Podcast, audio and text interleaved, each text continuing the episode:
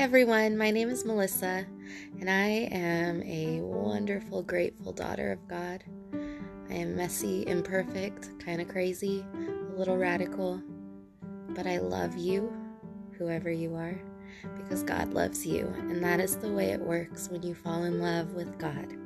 And I want to introduce you to the God that I found because I was once a person who did not believe in anything of God.